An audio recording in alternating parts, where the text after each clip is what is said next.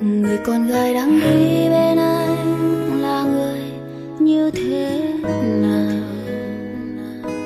Sợ người ta không yêu thương anh, em biết phải làm sao? Em